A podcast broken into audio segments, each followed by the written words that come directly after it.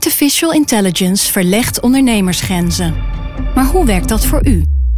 Als transformatiepartner helpt Capgemini u kansen te ontdekken en benutten, zodat we uw ideeën tot leven brengen. Vorm uw eigen mogelijkheden met generative AI. Ontdek meer op capgemini.nl/slash AI. Capgemini. Get the future you want.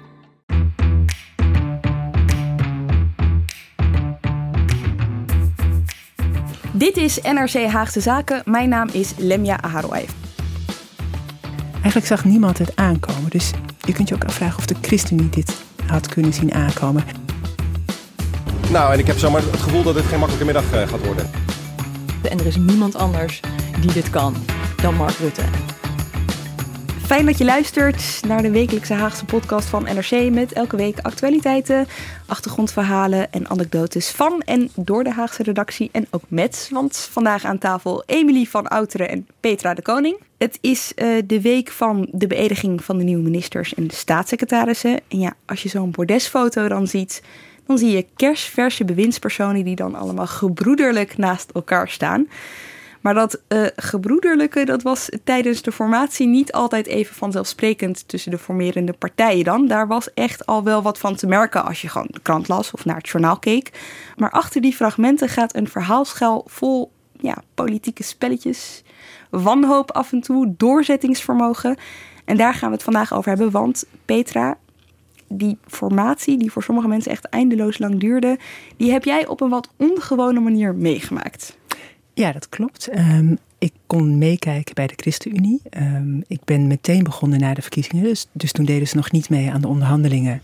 Maar toen kon ik wel al met ze praten en hun formatieoverleggen uh, volgen. Want ze waren zich toen al aan het voorbereiden.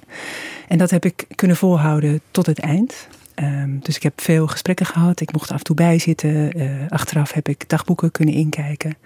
Dus ja, bij de ChristenUnie, van de ChristenUnie weet ik eigenlijk wel vrij precies hoe het is gegaan, die hele periode. Dat zijn dan dagboeken van echt de hoofdrolspelers? Van, uh, ja, van Carolus Schouten en uh, Gertjan Segers. Hoe heb je dit voor elkaar gekregen? Ja, dat is wel um, gek. Nou, voor de verkiezingen stond ik een keer in de ChristenUnie-gang. Gewoon een beetje, een beetje babbelen met wat mensen van de ChristenUnie. En toen was een van die medewerkers die zei... wat zou het een leuk idee zijn als jij bij ons als een fly on the wall... mee zou kijken bij de formatie. En dat was echt een grap, weet je. Maar ik zei toen meteen dat is een geweldig idee. Dat gaan we doen. En na de verkiezingen heb ik, het, uh, heb ik er een verzoek van gemaakt en uh, bij Segeus ingediend. En die heeft er een tijdje over nagedacht. Ja, weet je, en ze zaten er wel mee hoor. Ze wilden wel dat iedereen het mee eens was en zo. Maar hij vond dat het moest kunnen en dat ze het moesten doen. En um, ja, dat het ook voor de geschiedschrijving goed zou zijn als iemand zou laten zien hoe zoiets gaat. Was er twijfel wel bij de fractie, bij de rest van de fractie? Nou, ik, ze hebben me nooit precies verteld bij wie er dan twijfel was. Maar ik weet dat ze het er wel echt over hebben moeten hebben, moeten, hebben moeten praten. En dat ze, weet je, dat wel. Uh, want we, ja, waarom NRC? Ik bedoel, wij zijn ook niet de krant van hun achterban. Uh, dan zou je het Nederlands Dagblad kunnen kiezen, bijvoorbeeld. Ik vind sowieso wel een dappere beslissing van ze. Want het is niet zo vaak dat je hier echt mag zien hoe, zoals dat heet, de worst gemaakt wordt. Ze komen uiteindelijk met een resultaat en dan kan je wel een reconstructie maken waarbij je met hoofdpersonen kan spreken. Waar ze allemaal dan van tevoren kunnen bedenken wat ze je wel en niet willen vertellen. Maar dat je echt kan meekijken, dat is vrij uniek. Ja, ik vind het, het was heel stoer. En uh, ze maakten zichzelf ermee heel kwetsbaar natuurlijk ook. Maar hadden ze voorwaarden? Uh, ja, we hadden afgesproken dat ik um, alles wat ik hoorde zou bewaren tot daarna. En daar hadden we ook wel oplossingen voor. Weet je, als er grote dingen zich afspeelden, dan vertelden ze me dat niet. Dan vertelden ze me dat later. En dan kon ik dat reconstrueren. Dus het was ook niet zo dat ik voortdurend met geheimen rondliep of zo, mm -hmm. die ik niet kwijt kon. Maar je zat wel aan tafel. Maar niet voortdurend, hè? Ja. Gewoon af en toe eens. En uh, weet je, ik wist ook wel.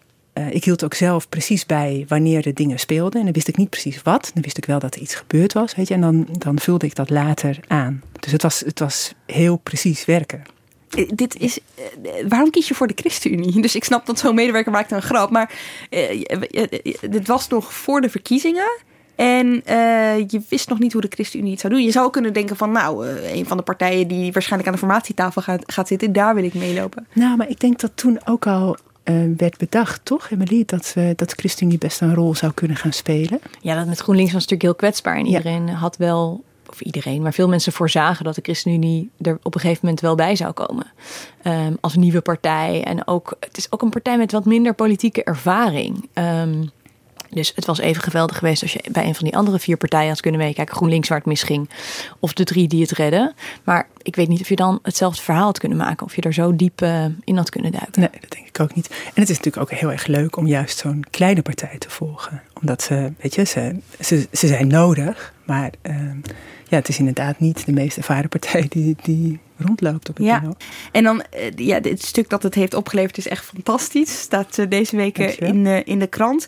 En um, ja, het, het, lijkt me goed om te beginnen op 15 maart, hè, verkiezingsavond. Het lijkt er even op dat de ChristenUnie een zesde zetel, dus een extra zetel erbij heeft gevonden. Dat blijkt later in de nacht, blijkt dat toch een misverstand. Het is niet zo. En Segers is die avond, als hij spreekt met de pers, vol zelfvertrouwen en moed. De VVD is de grootste partij. Die zal het voortouw moeten nemen. En als er uitnodiging komt, dan zijn we altijd bereid om te praten. Maar niet als de 76ste zetel, niet als aanvulling.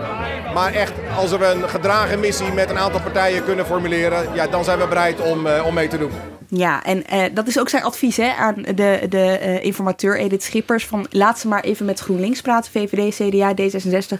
Ik kom later wel. Ja, precies. Ze hebben vrij snel bedacht, uh, wij willen niet een, uh, een tussengerecht zijn, een pauzenummer. Ze hadden er zelf allerlei woorden voor. Uh, we moeten echt nodig zijn.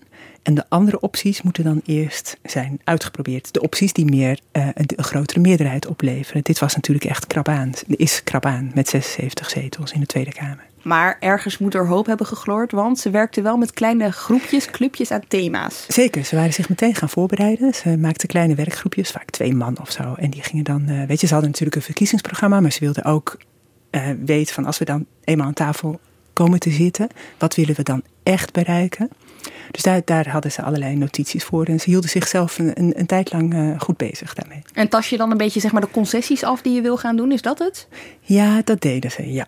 Ja, dus dan, dan gingen ze inschatten wat die andere drie partijen die al de hele tijd aan tafel zaten met GroenLinks, wat, hoe die erin stonden. Daar maakten ze een inschatting van en dan keken ze wat zij daar dan uh, in te brengen hadden en konden bereiken. Ja, en zij keken natuurlijk wel met een bepaalde blik die andere partijen, die andere uh, oppositiepartijen, laat ik het zo zeggen, die andere partijen die niet aan die tafel zaten, natuurlijk niet hadden. Want zij wisten dat als het mis zou gaan, dat zij dan als eerste gebeld zouden worden. Um, ja, nou ja, kijk, de SP had ook gekund, maar die had de VVD al uitgesloten van tevoren. En de PvdA had zoveel verloren dat ze zeiden dat ze niet wilden.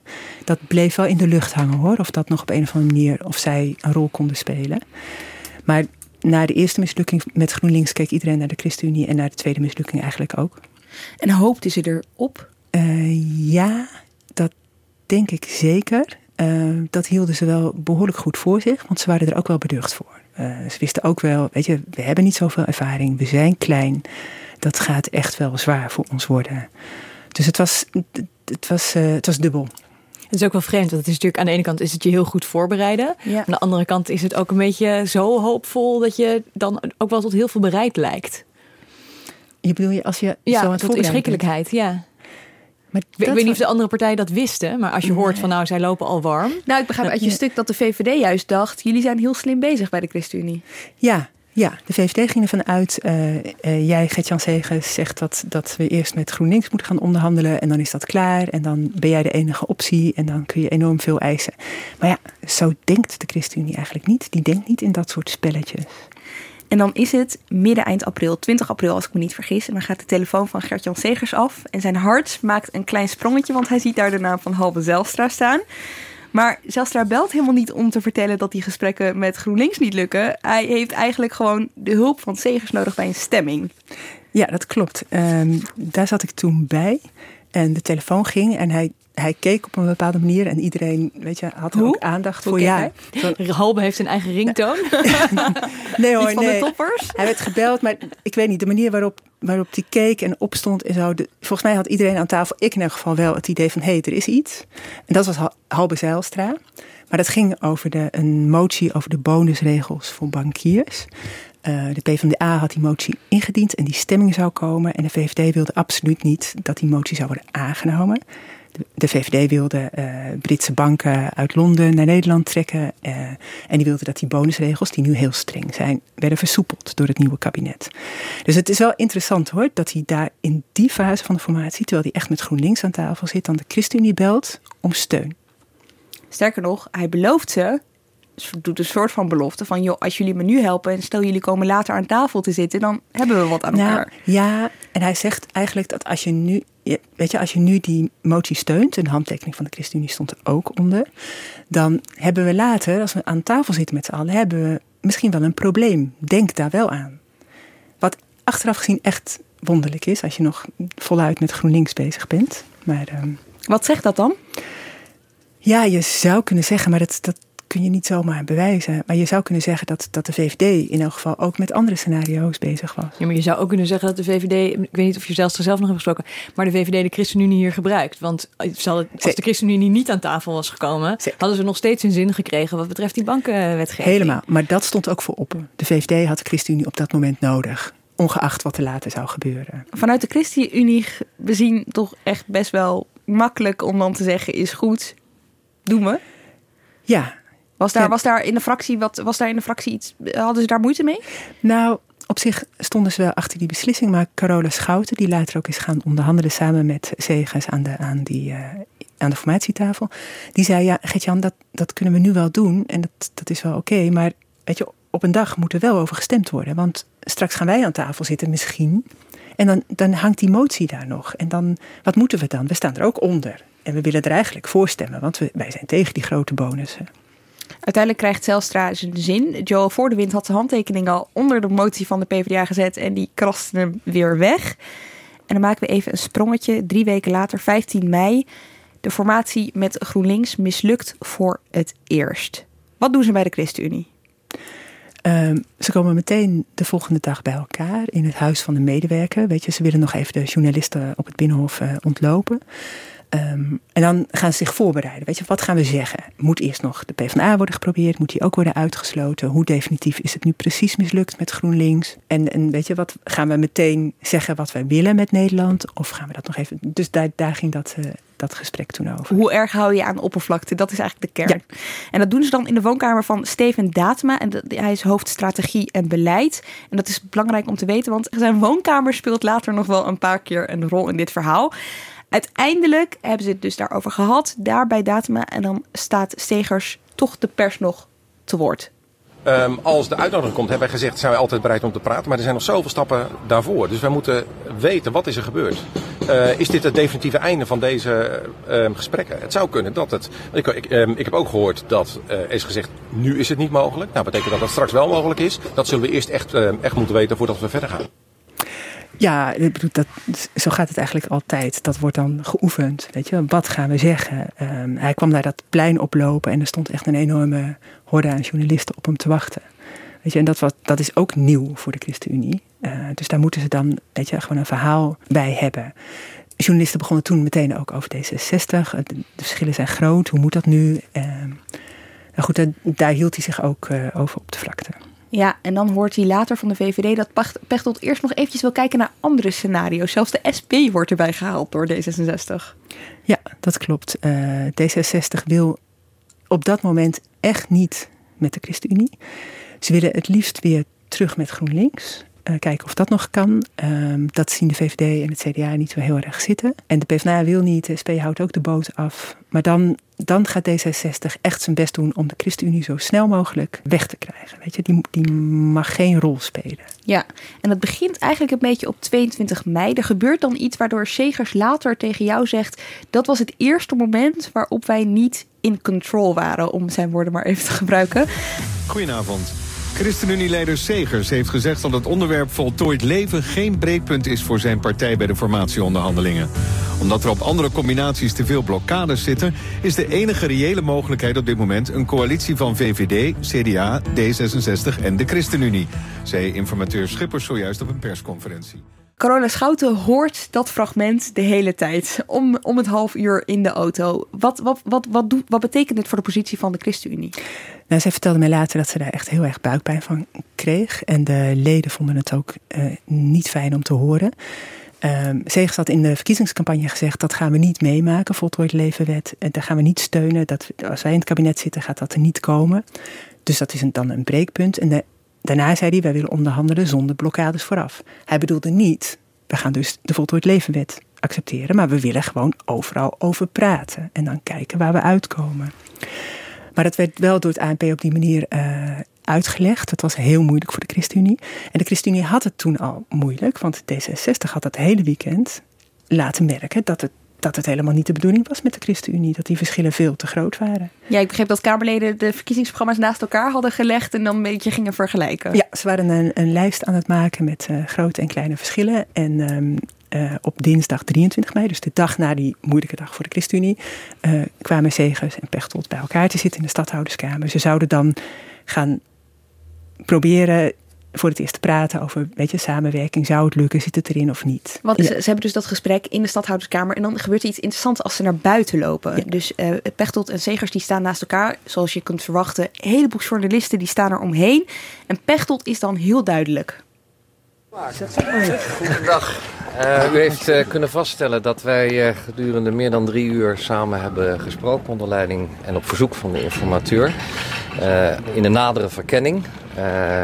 en wij hebben moeten vaststellen dat dat niet kan leiden tot echte onderhandelingen. Ja, en Seger staat er dus naast, houdt in principe wel een pokerface, maar is op zich ook heel fel in zijn bevorderingen. Het is, het is breed, breed uitgewaaid.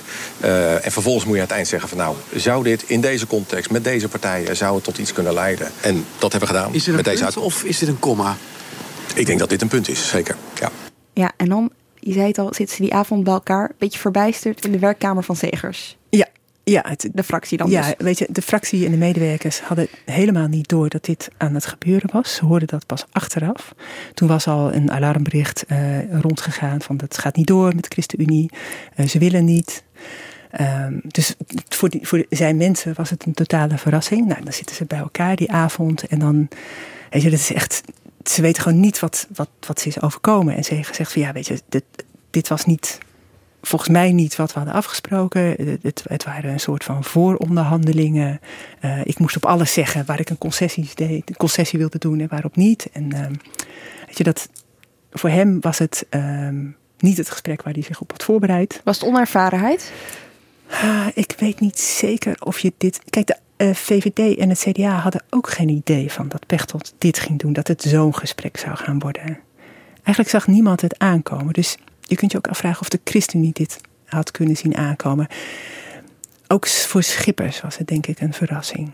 Ja, en ik begrijp uit je stuk dat uh, op een gegeven moment die avond als ze bij elkaar zitten in die werkkamer van de Zegers, dat hij op een gegeven moment gaat hij ook Pechtold nadoen hoe, hoe hij deed tijdens dat gesprek. Ja, dat, dat is heel grappig. Weet je, ze, ze waren natuurlijk uh, overrompeld geweest en boos en, en verbijsterd. En toen hadden ze ook nog met journalisten aan journalisten uitgelegd hoe het dan was gegaan en zo.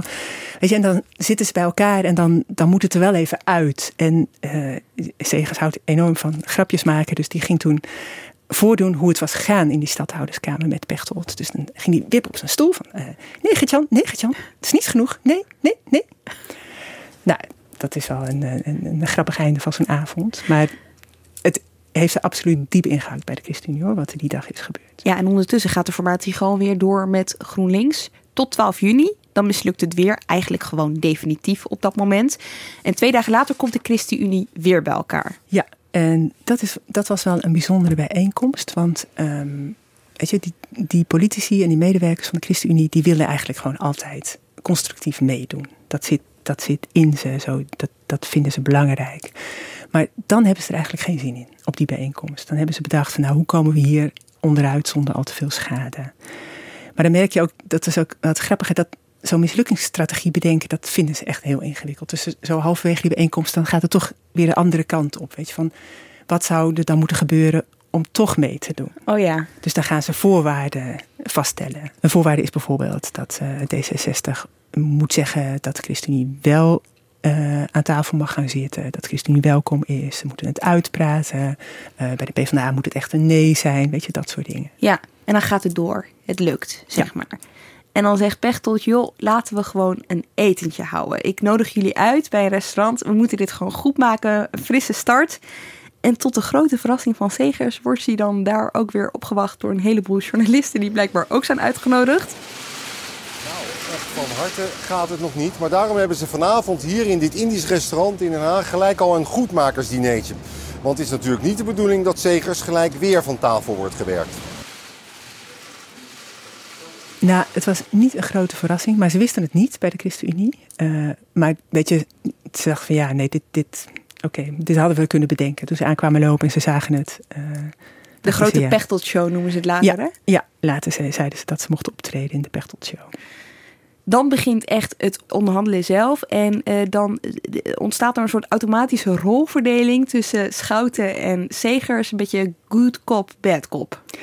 Ja, uh, Carola Schouten die is wantrouwende van aard en ze, ze heeft ook meer ervaring. Ze kent Pechtel beter.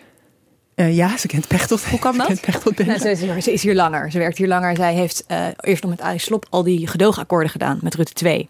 En dat was met zowel Pechtold als Wouter Koolmees. Ja, nee, dat maakt absoluut uit. En uh, Segers is, is meer gericht op de samen uitkomen. Die, die houdt van harmonie. Dus die, is meer, die heeft andere kwaliteiten dan mm -hmm. zij. En weet je, ze hebben samen het idee dat ze, dat ze een goed duo zijn. En Zegers staat nog wel eens in het rookhok bij Pechtold. Ik wil eventjes weten, rookt Zegers? Nou ja, hij zegt dat hij een gelegenheidsroker is. Oh, ja. Dus geen echte. Hij rookt een beetje mee. Uh, maar die hele kabinetsformatie heeft hij met die anderen meegerookt. Dus heeft hij stevig gerookt. En hij zegt dat hij, na het, dat hij nu weer is gestopt na het regeerakkoord. Gaan we heel goed in de gaten houden of dat echt zo is. En dan, ja goed, dan gaan ze gewoon uh, formeren. Hè. Ze gaan met elkaar aan tafel. Wij horen steeds dezelfde clichés als ze naar buiten komen. We kunnen nog niks zeggen. En dan 18 juli, vlak voor het reces, dan lijkt het ineens toch te mislukken. Want wat gebeurt er? Schouter en, Schouten en Segers die lopen boos weg. Ja, dat, dat klopt. Het is dan uh, ongeveer een week lang over uh, medische ethiek gegaan.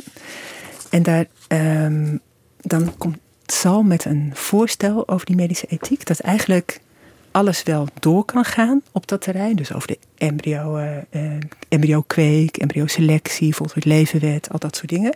Dat het door kan gaan als een lijstje wordt afgevinkt. Een zorgvuldige procedure wordt afgesproken. En voor de ChristenUnie betekent dat dat ze eigenlijk met allerlei wisselende meerderheden, meerderheden kunnen worden ingehaald aan alle kanten. En dan staan ze op, dan gaan ze weg. Uh, dan zeggen ze, nou, we moeten terug naar de fractie. Dit, zo gaat het niet. En dan lijkt het even te gaan mislukken. En dan schrijven ze een voorstel, een voorstel hè, op, bij de fractie.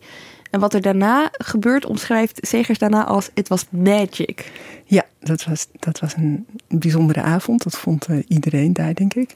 Um, dus eerst waren ze boos en gingen ze, gingen ze weglopen. En daarna kwamen ze terug. En toen leek het ook eventjes nog niet zo best te gaan. Want Salm vond dat maar, weet je, waar, waar ze mee terugkwamen. En de eisen die ze stelden, van ja, dat komt toch niet.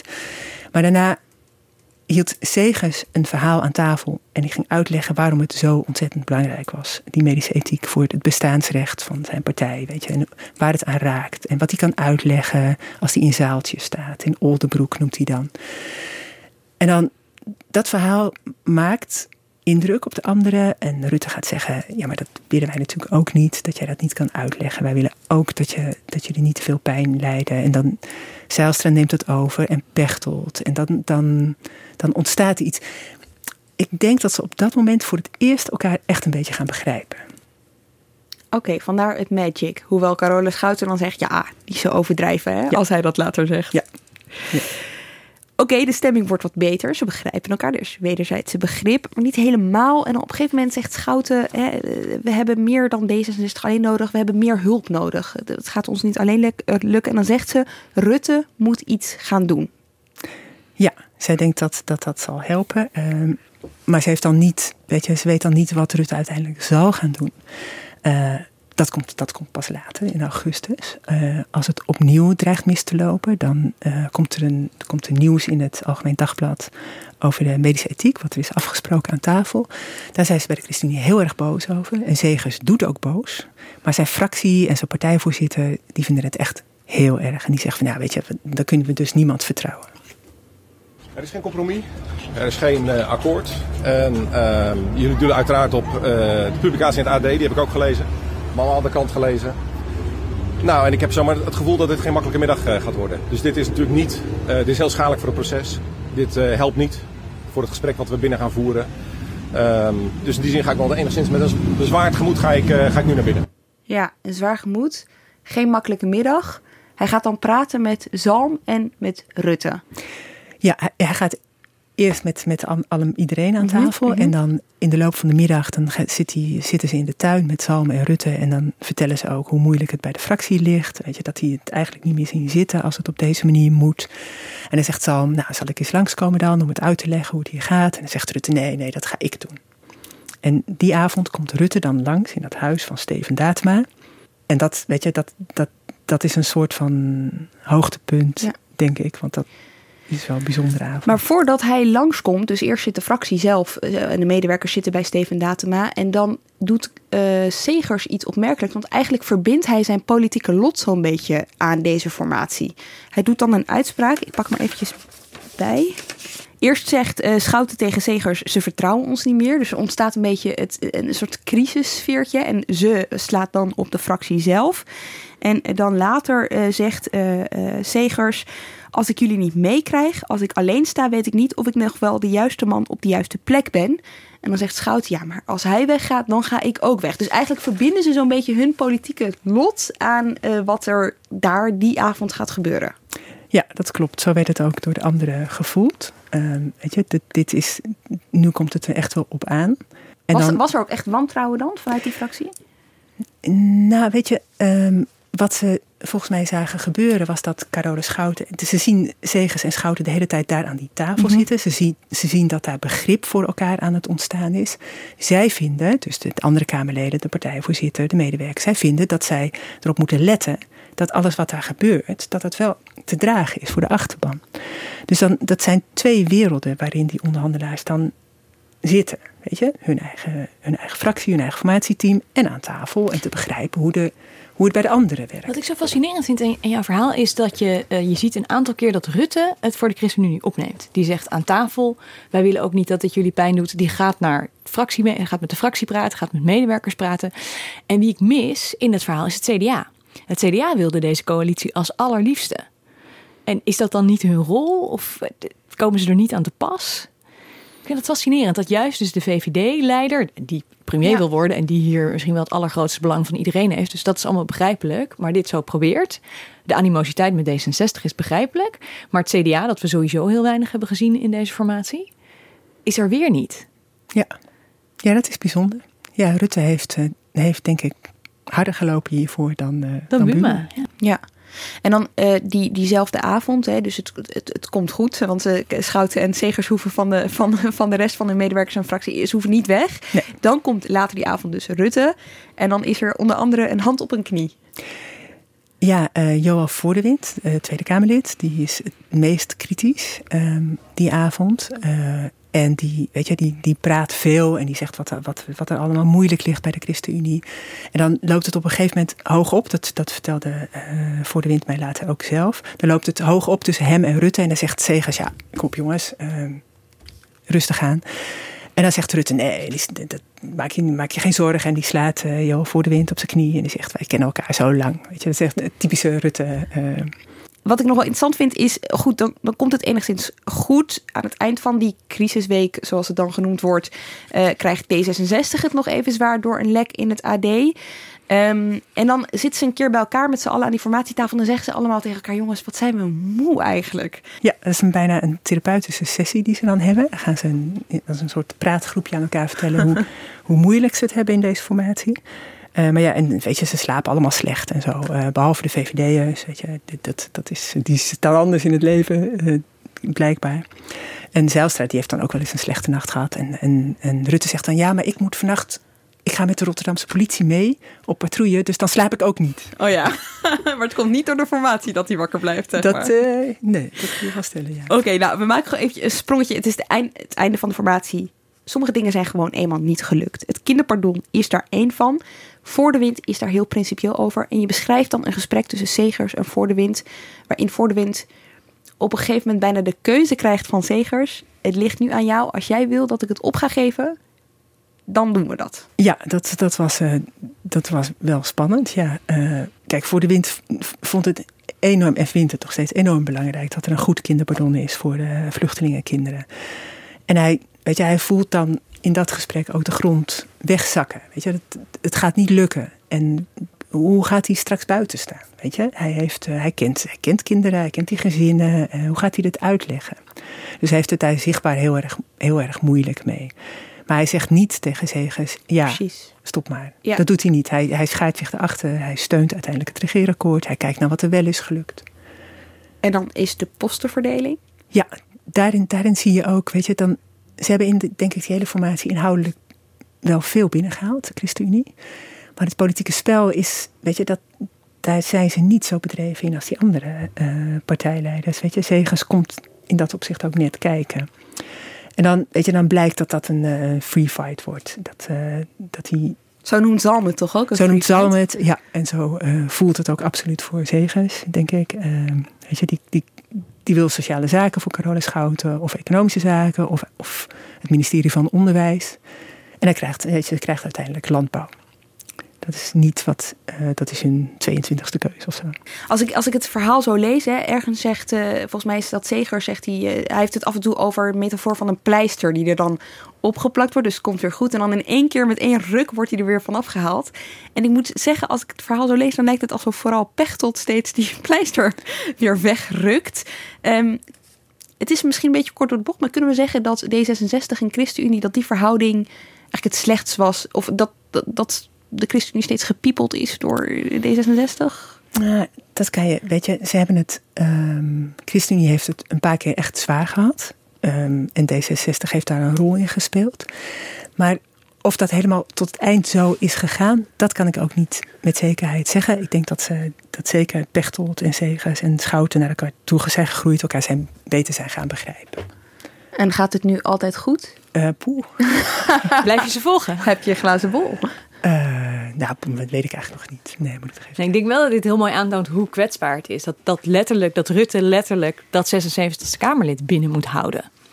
Um, en dat, dus, dat toont hoe kwetsbaar het is. En dit laat heel mooi zien hoe dat bij de ChristenUnie is. Maar het is natuurlijk echt niet zo dat bij die andere drie partijen wel iedereen intens gelukkig is met deze samenstelling of met alle maatregelen in het regeerakkoord. Ja, ja. Um, en je, je, ziet dat aan de ene kant is het natuurlijk logisch dat de ChristenUnie als een partij met maar vijf zetels niet alles binnenhaalt. En misschien ook niet de minister van Sociale Zaken levert. Aan de andere kant, ja, zonder de ChristenUnie geen meerderheidskabinet. En dan zie je toch dat ze steeds als ze denken dat ze iets bereiken of dat andere partijen ze iets gunnen, dat het ze ook weer wordt afgenomen ja. En dat zal, het regeerakkoord ligt er en daar hebben ze allemaal hun handtekening onder gezet. Maar er gaan natuurlijk allerlei dingen gebeuren in de komende periode. En je ziet hier dat zeker wat betreft migratie is dat gewoon heel kwetsbaar. Als daar iets gebeurt en die andere partijen zeggen tegen de ChristenUnie: ja, maar we hebben dit, dit lijkt op wat we hebben afgesproken, dan, dan blijft dat natuurlijk heel erg kwetsbaar. Ja, en degene die daarboven staat en die dat allemaal moet gaan managen, om dat rotwoord maar even te gebruiken, is Mark Rutte. Emily. En um, goed, hiervoor heeft hij natuurlijk een kabinet gehad met een gedoogpartij en een CDA daarnaast. En daarna heeft hij één coalitiepartner gehad. Dit is natuurlijk heel ander werk. Ja, ik vind het opvallend, want uh, Rutte heeft zelf, uh, er was een debat met uh, informateur Zalm, en waarin Rutte zei, nou weet je, het komt allemaal goed als we ook de oppositie nodig hebben. Ik heb me in de afgelopen vijf jaar wel bewezen. En toen leek hij een beetje een beetje nonchalant te doen alsof hij hier op de automatische piloot wel even ook zijn derde kabinet uh, uh, zou overeind zou houden. Terwijl het natuurlijk een hele andere samenstelling is. Er zijn er zijn vier partijen. Um, er is oppositie van meer verschillende kanten. Wat ook belangrijk is, er is geen economische crisis meer. Dus waar uh, tekorten nog wel iets van solidariteit scheppen in Den Haag. Van we moeten met z'n allen zorgen uh, dat het land hier doorheen komt. Is het nu zo dat, dat er geld is en dat wil iedereen natuurlijk aan iets anders uitgeven.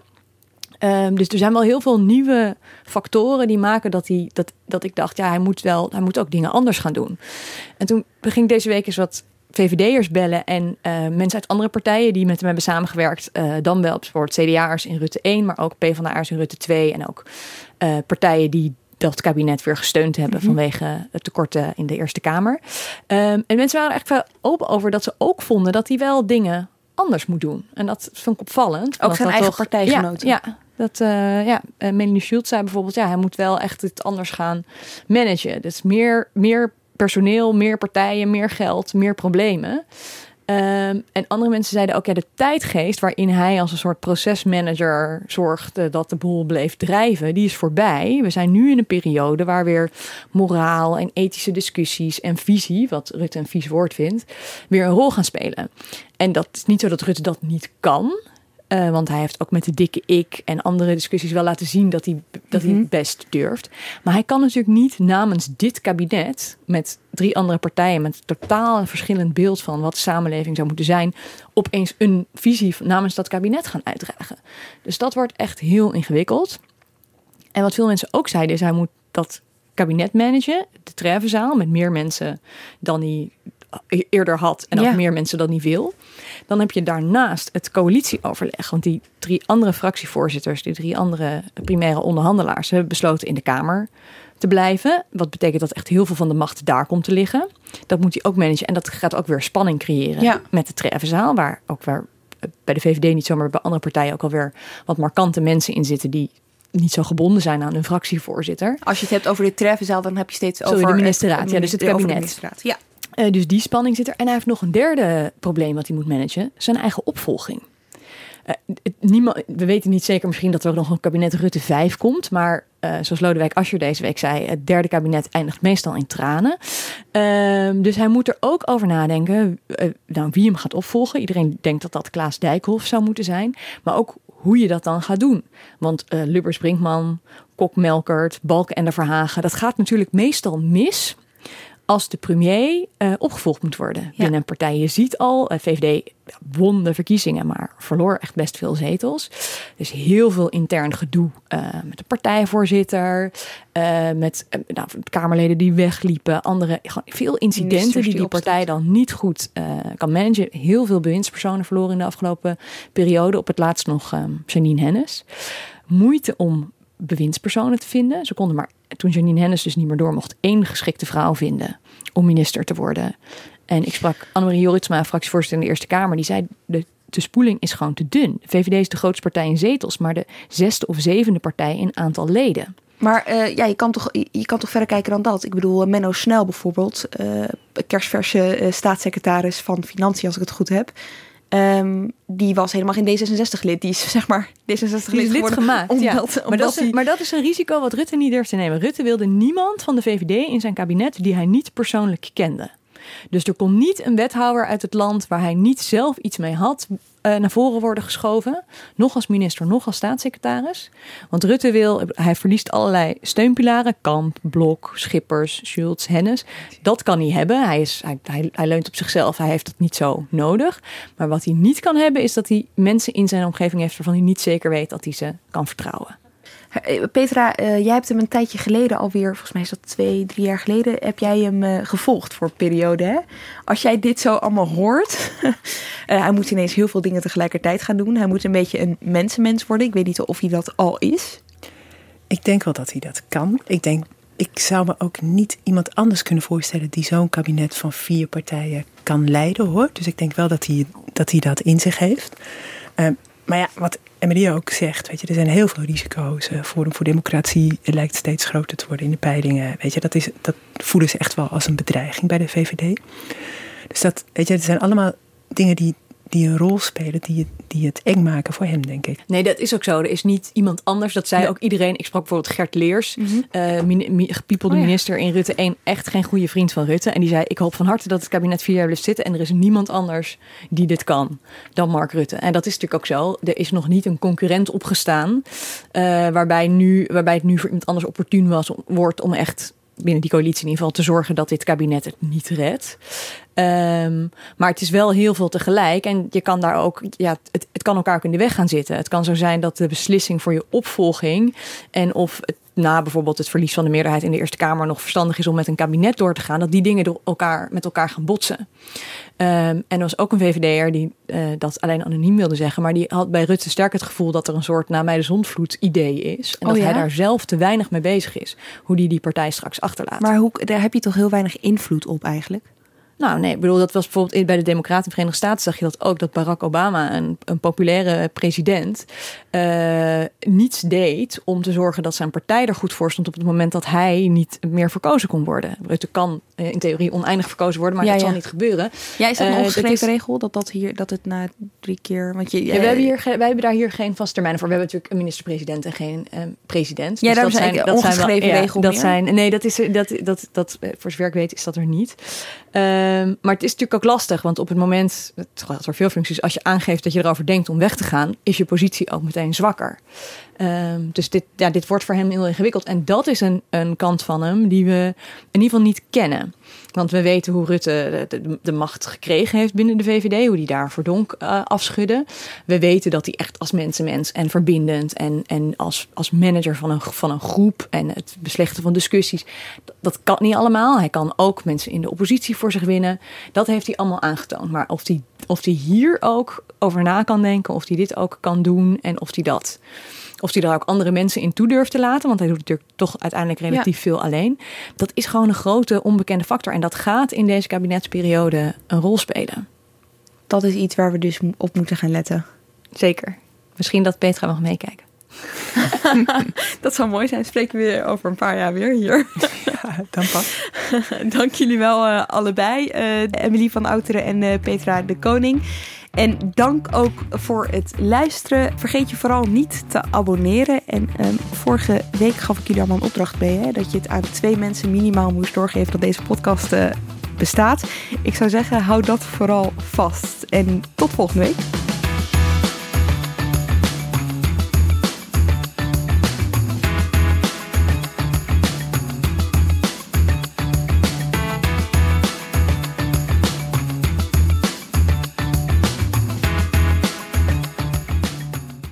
Wat weet ik eigenlijk van die nieuwe leverancier?